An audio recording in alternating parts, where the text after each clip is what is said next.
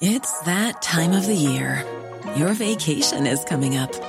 You can already hear the beach waves, feel the warm breeze, relax, and think about work. You really, really want it all to work out while you're away. Monday.com gives you and the team that peace of mind. When all work is on one platform and everyone's in sync, things just flow wherever you are. Tap the banner to go to Monday.com.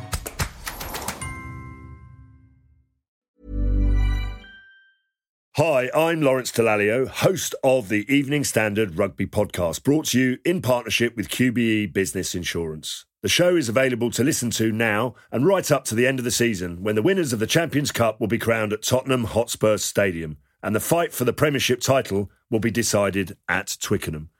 QBE is one of the world's leading insurers and they will help your business build resilience through risk management and insurance solutions. Subscribe and download now wherever you get your podcasts. Thanks for listening. From The Standard in London, I'm the Deputy Culture Editor, Nick Clark. This Saturday, we're bringing you a very special interview with West End and Broadway legends Lea Salonga and Bernadette Peters, who are currently starring in Stephen Sondheim's Old Friends. This extract is taken from our theatre podcast, which you can find a link to in this episode's notes. I'm here at the Gielgud Theatre with two legends of the Broadway stage who are here starring in Stephen Sondheim's Old Friends. Welcome to the podcast, Bernadette Peters and Lea Salonga. Thank you. My first question is to you, Bernadette. This is your West End debut, and, well, really, I want to know what took so long? Well, That's something we would all like. know. you know, you think I would have been asked, but I really wasn't, except for twice. And the first one was I didn't like the material, and the second one was I didn't want to leave home at that time. You know, uh, this is the third time actually. So this is the third time, and I thought, well, with Stephen's music and Steve's words, and I love singing his his stuff, and so.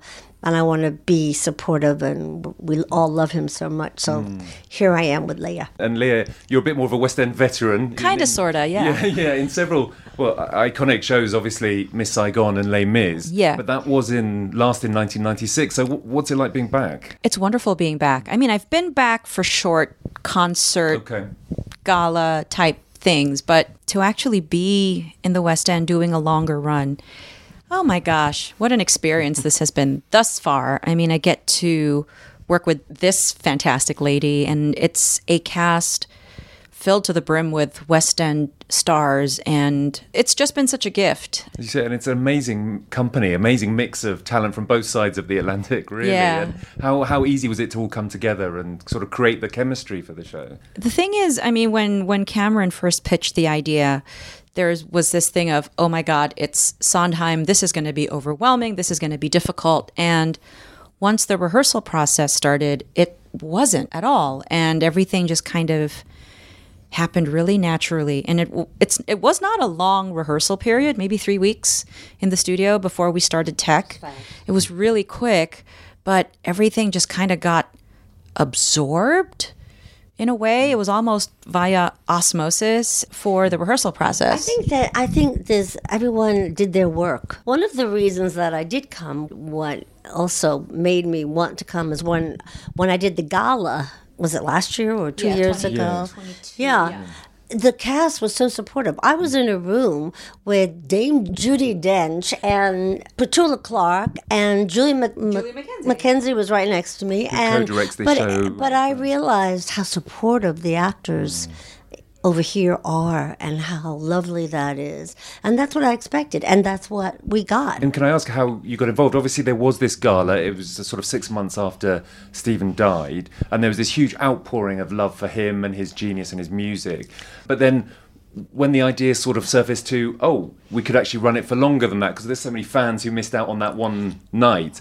Um, how did that come about? Well, this was all Cameron's idea. I mean, even that night, he's going around, or in rehearsal, he's going around to each of us going, you know, ah, this is to be a great show. We're going to make this a show. And then he said to me, you know, Michael Ball's going to do it. Then I'll go to Michael Ball. He said, I didn't tell him I was going to do it. I mean, he was just making it happen right in front of our eyes, you know. Everything. Yeah. And so he Like knew what a great, do, I what a great isn't show it would be. And he had it figured out in his head, and he was right. Yeah. yeah, and was that the same with you, Lea, as well? You just you know he, he approached because you've known Cameron since you must have been 17, right? Yeah, I met him when I was 17, and that was in 1988. So 35 years, which is the longest relationship I think I've ever had with a man.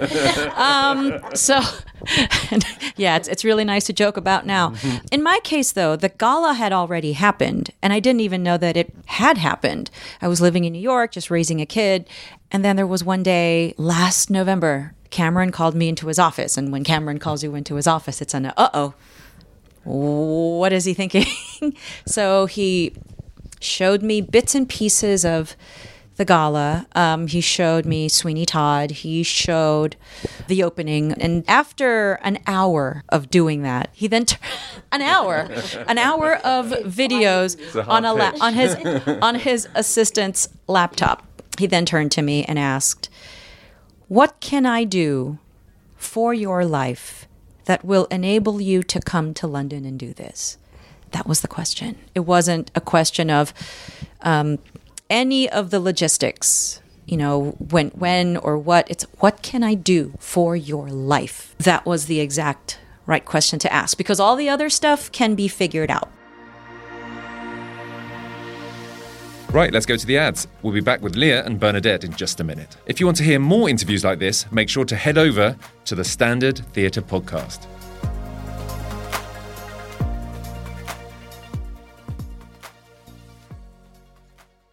Hi, I'm Lawrence Dallaglio, host of the Evening Standard Rugby Podcast, brought to you in partnership with QBE Business Insurance. The show is available to listen to now and right up to the end of the season when the winners of the Champions Cup will be crowned at Tottenham Hotspur Stadium and the fight for the Premiership title will be decided at Twickenham.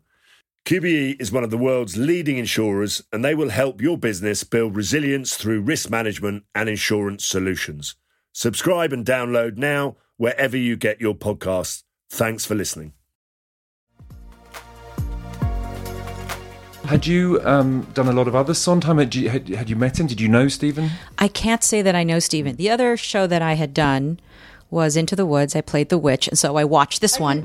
Yes, I did in Singapore. And then the other Sondheim thing was that little bit of Hey Mr. Producer, which this one was also in. Um, And then we And yeah. did his birthday. And then we did the- the 90th birthday. virtual- Virtually. and I got to sing Loving You. So he heard me sing that song Amazing. and sent me an email. So that was as far as our communication went. I may have met him very briefly in a hi, hello, nice to meet you situation, but never a conversation, never any sort of significant exchange mm. until that email came. So it seemed appropriate that the song he got to hear me sing is the song I get to sing every night here in this show. Absolutely. And I had discussed with him after that 90th, I, we discussed it, and I said, You know who was wonderful? I thought was Lea Salonga. He said, Yes, so did I. I thought she was just really wonderful. And so, Amazing. Yeah. And, and of course, you've had a long, long relationship with Yes. Stephen and his work. you know, I just, I just was so drawn to his music. I connected to it when I was here as a young girl, and I saw side by side by Sondheim that Cameron had produced, and Julia McKenzie was in it. And the next day, I couldn't get the songs out of my head. It was going around and around, and I went, the, you know, this one and that one. They were so great. And back then, he hadn't been known for writing tunes and melodies, and he everyone had to catch up to him actually the shows. And um, when I started doing my concerts, I just kept going to his music. I just kept going to that well. And even now in my concerts, I I sing mostly his music.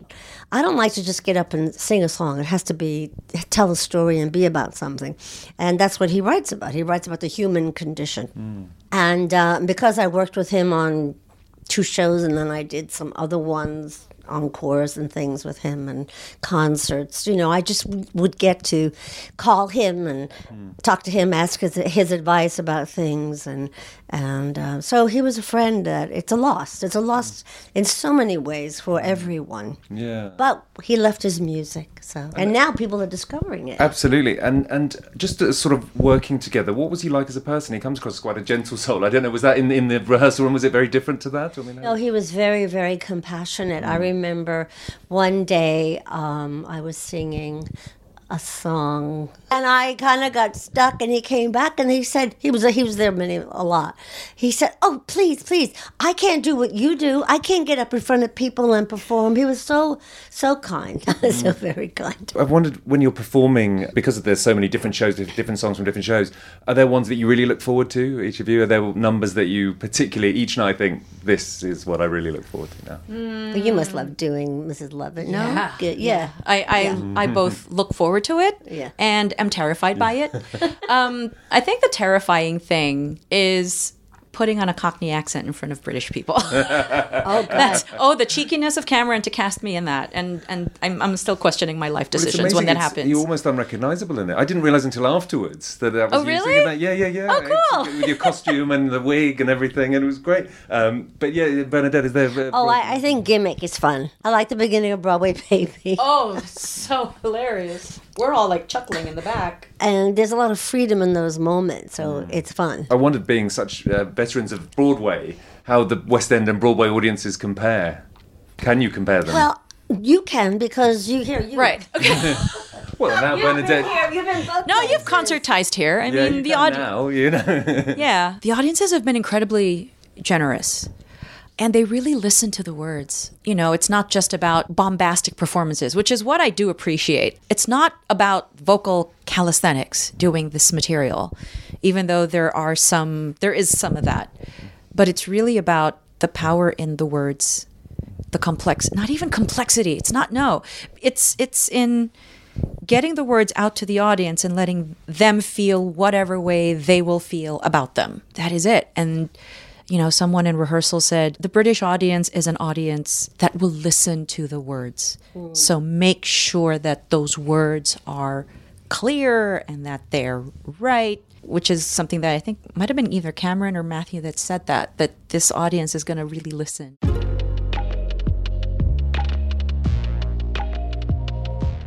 And that's today's Standard. The Standard returns on Monday afternoon at 4 pm. For all the latest news, head to standard.co.uk. To find the Standard Theatre podcast, there's a link in the show notes. Hi, I'm Lawrence Dallaglio, host of the Evening Standard Rugby Podcast, brought to you in partnership with QBE Business Insurance. The show is available to listen to now and right up to the end of the season when the winners of the Champions Cup will be crowned at Tottenham Hotspur Stadium and the fight for the Premiership title will be decided at Twickenham. QBE is one of the world's leading insurers and they will help your business build resilience through risk management and insurance solutions. Subscribe and download now wherever you get your podcasts. Thanks for listening. Small details are big surfaces. Tight corners are odd shapes. Flat, rounded, textured, or tall. Whatever your next project, there's a spray paint pattern that's just right.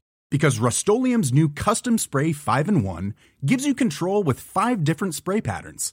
So you can tackle nooks, crannies, edges, and curves without worrying about drips, runs, uneven coverage, or anything else. Custom Spray 5 in 1. Only from Rust